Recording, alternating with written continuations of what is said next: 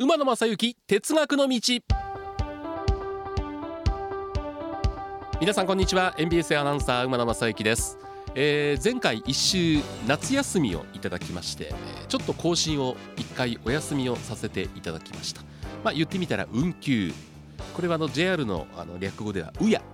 運転のうにやは休むですね。うやと言いますけども我々も1回放送をうやさせていただきましたけどもこれからはまた通常通り、えー、1週間に1回木曜日に更新ということで馬名正幸哲学の道をお送りしていこうと思っております。今日が第74回ということになります。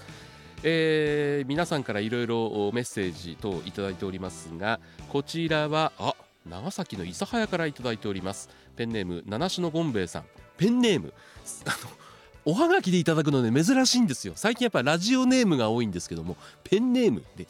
ペンネームですよね。僕の頃はラジオずっと聞いててペンネーム。そうですね。ペンネーム。七種のゴンベイさんからです。えー、5月の特番で桃鉄コラボの本が当たりました。あああの村瀬先生とやった時ですね。全国各地のことがとてもよく分かりやすく書いてあって面白い一冊になりました。いよいよ9月に西九州新幹線が開業しますが武雄温泉で乗り換えがあるんですね。そうなんですね、えー、今年の夏休みは久々に青春18切符を購入してどこかに行きたいなと。いうことですね。もう青春18切符で夏を満喫されてるでしょうか、えー、夏の旅の思い出こんな旅をしました、まあ、この哲学の道をお聞きの皆さんはですねいわゆる普通の旅はしないと思いますんで、えー、旅自慢こんな旅をしました。という情報ありましたらですねぜひ送っていただきたいなということに思っております、えー、それから鉄ナーメン鉄ナー。鉄道ファン鉄オタいろいろ鉄な明石慎さんからです。神奈川県です、えー、大井川鉄道山本豊福さん温かい方だなと声からも伝わってきます、えー、関西私鉄のスターが多い中しっかり東急7200系も紹介していただき関東民の私は嬉しく思いました。今年も金谷までは行くんですが名鉄を優先してしまい今のところ後回しになっています。えそれだけ車両に関しては廃車にならないという勝手な安堵感があります。安心感があります。そうですね。だからいつ行っても大丈夫だという感じがあるんでしょうかね、えー、ツイッターの SL とのスリーショットのように今後の放送展開を期待しています。8月4日あの我々馬鉄のツイッターというのがあるんですけどもツイッターに読売テレビの牧野アナがツイートしてますが鉄道好きアナウンサーなのでしょうかということでそうなんです、えー、行ってきました。阪急百貨店梅田ということで写真が2枚あるんですけどこれ阪急の梅田で鉄道模型店というのをやってたんですね。これ実はあの先週私、えー、放送を休んだ理由がですね、えー、ちょっと家族がコロナ陽性になりまして自宅待機になってしまいましてで行けなかった。これは。残念無念。えーねでもこれ HO ゲージのこれねえそう N じゃないと思うんです HO ゲージだと思うんですけどもサンライズエクスプレス。これが走ってる。これ車内灯が高校灯と思ってます。あとね鉄道模型でいいのは廃止になった列車の元気な走行シーンが見られる。これはトワイライトエクスプレス。あの水風じゃないですよ。あの大阪札幌間のトワイライトエクスプレス。その横に381系信濃の展望車。あの先頭車がグリーン車のやつです。これが並んで走っているというこれも妄想できるんですね。え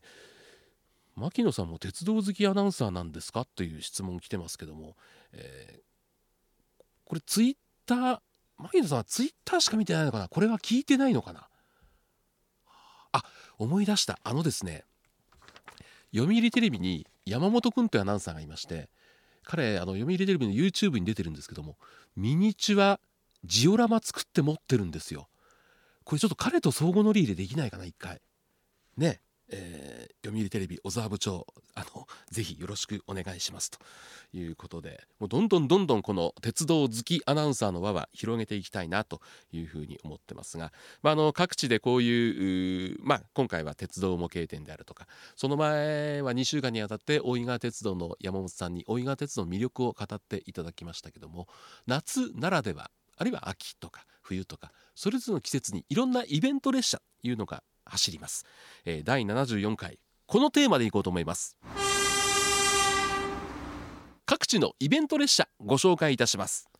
ということで、えー、まあ夏ですからイベント列車というと、まあ、ここ数年ありますけどやっぱりビール電車ですよね。いろいろホームページ調べたんです。やっぱりあのこじんまりとできる路面電車が多いんですけども今年もまだこれからああるのは札幌市電それから愛知県の豊橋鉄道富山の万葉線。えー、これは路面電車じゃないですけども京都丹後鉄道これはあの丹後クラフトビール号というのが走るんですね。それから JR の淀線、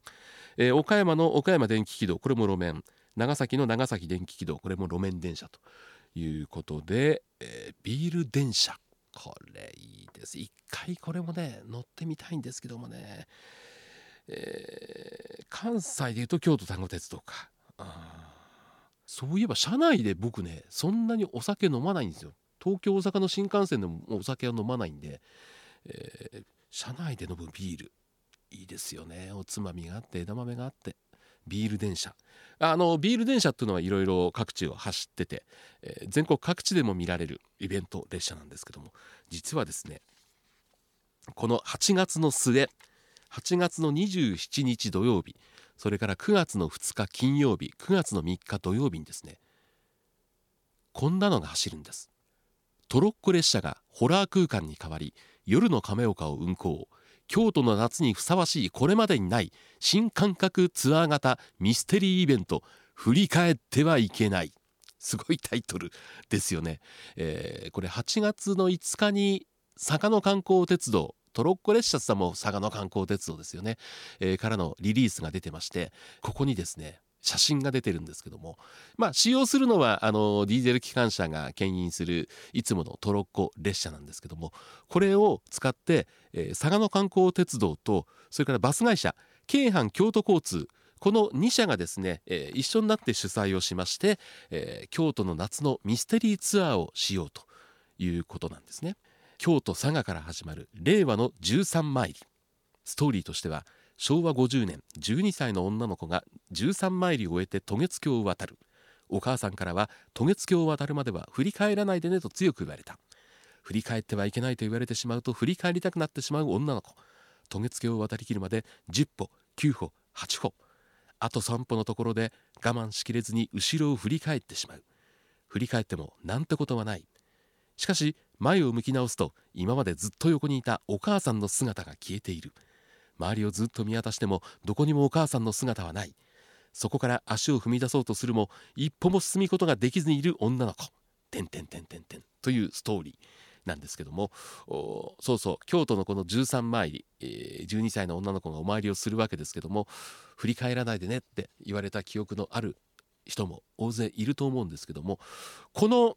まあストーリーはこの京都の13参りが基本形になってるんですけどもストーリーとしてはまず夕闇の薄暗い中をトロッコ列車で移動する密閉空間での恐怖臨場感。不可思議な言い伝えを織り込んだ京都の夏にふさわしいこれまでにないイベント。トロッコ列車やバスに乗って移動しながら体験するということですね。で、えー、まずですね、えー、8月の27日はねこれ2便出るんです、えー、トロッコ佐賀駅を18時42分と19時54分。これでトロッコ亀岡まで走っていく。あのー、秋とか春の桜の季節かな？ちょっと夕方にその紅葉とかがライトアップされたところを夜走るという列車はあるんですけどもいわゆるこういうミステリーイベントとしてトロッコ列車が使われてあの佐賀の観光鉄道を夜暗いところを走るっていうのはこれはなかなかないですよね。でトロッコ佐賀駅を出てトロッコ亀岡までは山陰本線の線路を走っていくんですがトロッコ佐賀駅でポイント渡って左側に止まります。止まってすぐトンネルがあるんですよね。真っ暗なトンネル。で通常はこのトンネルを出るとうわーっと明るくなって左側に保津川が流れていてあの宿なんかが見えたりして非常に綺麗な景色なんですけどもトンネルを出てもまだ薄暗い中を走っていく。これはどんな感じなんでしょうかね。あのいわゆるお化け屋敷みたいに真っ暗じゃないんですよ。というのはやっぱりこれ安全運行しなきゃいけませんのである程度のまあ全照灯をつけたりとか車内の明かりであったりとか、えー、安全を確保するためにある程度の明るさはあるんですけどもただやっぱり通常ですね、えー、このトロッコ列車って夕方4時台5時台で運行終了ですんで、えー、6時42分発。7時54分発。であの保津川を縫って走るっていう経験はねなかなかできないと思うんですよ。で、えー、これはミステリーツアーなんでミステリーイベントなんで中でどんなことが起きるかということはちょっとお話はできないんで ぜひぜひ乗ってみていただきたいなというふうに思うんですけども。ただこれタイトルがツアーのタイトルが「振り返ってはいけない」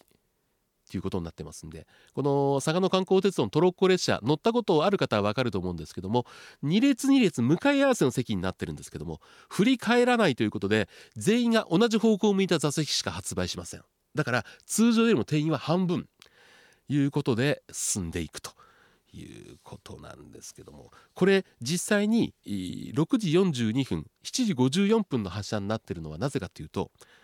まあ、初日はまあ2回楽しんでいただこうということですね9月2日そして9月3日もあるんですけどもこれは6時42分のトロッコ佐賀駅発ということなん日没に合わせた暗くなるのを待ってこのダイヤを組んだいうところがなかなかねこれは経験できませんよ。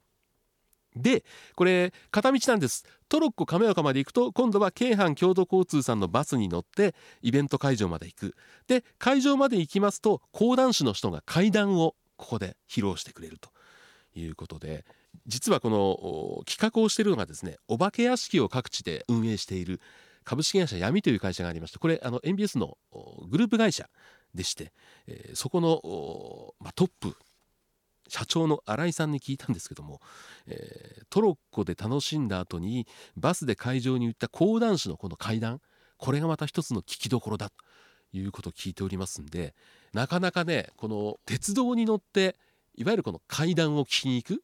夏の納涼イベントってないと思いますんでこれね僕も僕の興味はそのいわゆるミステリー怖いお化け階段じゃなくて普段走らない夕方6時台とかだって8月27日の金曜日なんて7時54分発ですからもう8時過ぎるわけですよ亀岡まで。そんなにこう暗闇暗闇といってもさっき見ました安全を保つためにある程度の明るさはもちろんあるんですけどもあの保津川沿いの暗い中を走っていくっていうのはねどんなんかなイメージも湧かないんですけどもこれ詳しくはですね、えー、佐賀の観光鉄道のホームページに見ていただきますといろいろ細かい情報が出ておりますんでぜひ行ってみたいなという方はちょっとホームページ調べてみていただきたいと思います。8月27日土曜日に、え、2本運行。9月の2日金曜日9月の3日土曜日に1本ずつ運行ということで合わせて4回このミステリーツアーがスタートするんですけどももうね実はあの一部完売になってる席売り切れになっている席もあるということを聞いておりますんで、えー、この辺の、まあ、空席情報などもですね、えー、ぜひぜひホームページを見て問い合わせていただきたいなというふうに思っております。えー、入場料入場料って言うんですねだからこれ、えー、トロッコ佐賀からトロッコ亀岡まで行ってバスで行って会場に行ってというところで3500円年齢の対象はないということなんで、鉄道好きそしてホラー好きこの2つを兼ね備えた方ぜひぜひ、えー、行ってみてほしいなと思います。トロッコ列車がホラー空間に変わり夏の亀岡を運行。京都の夏にふさわしいこれまでにない新感覚ツアー型ミステリーイベント振り返ってはいけない。あの山の方行くと結構夜行性の動物がいますんでそういう動物に出会えたりするっていうのもあるんじゃないかな。暗闇にですね動物の目が光ったりとか いうのもゾクゾクっとしますけどもどんな仕掛けがあるのかいうところは実際に行ってみてのお楽しみということで、まあ、夏の終わりですね。もうね8月279月の2日3日、えー、3日間4回開催するこの新感覚ツアー型ミステリーイベント振り返ってはいけない鉄道好きの方そして佐賀の観光鉄道トロッコ列車好きの方ぜひ一度あのホームページ見てこのイベント確認してみて体験してみていただけたらいいかなというふうに思います。では皆さんこの後もご安全にお過ごしください。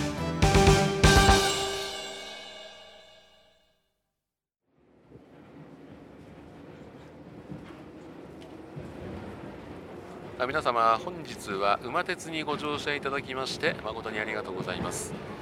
次は終点茶屋町茶屋町でございます。ドンス様もお忘れ物なきようにご準備お願いいたします。馬鉄またのご乗車お待ちしております。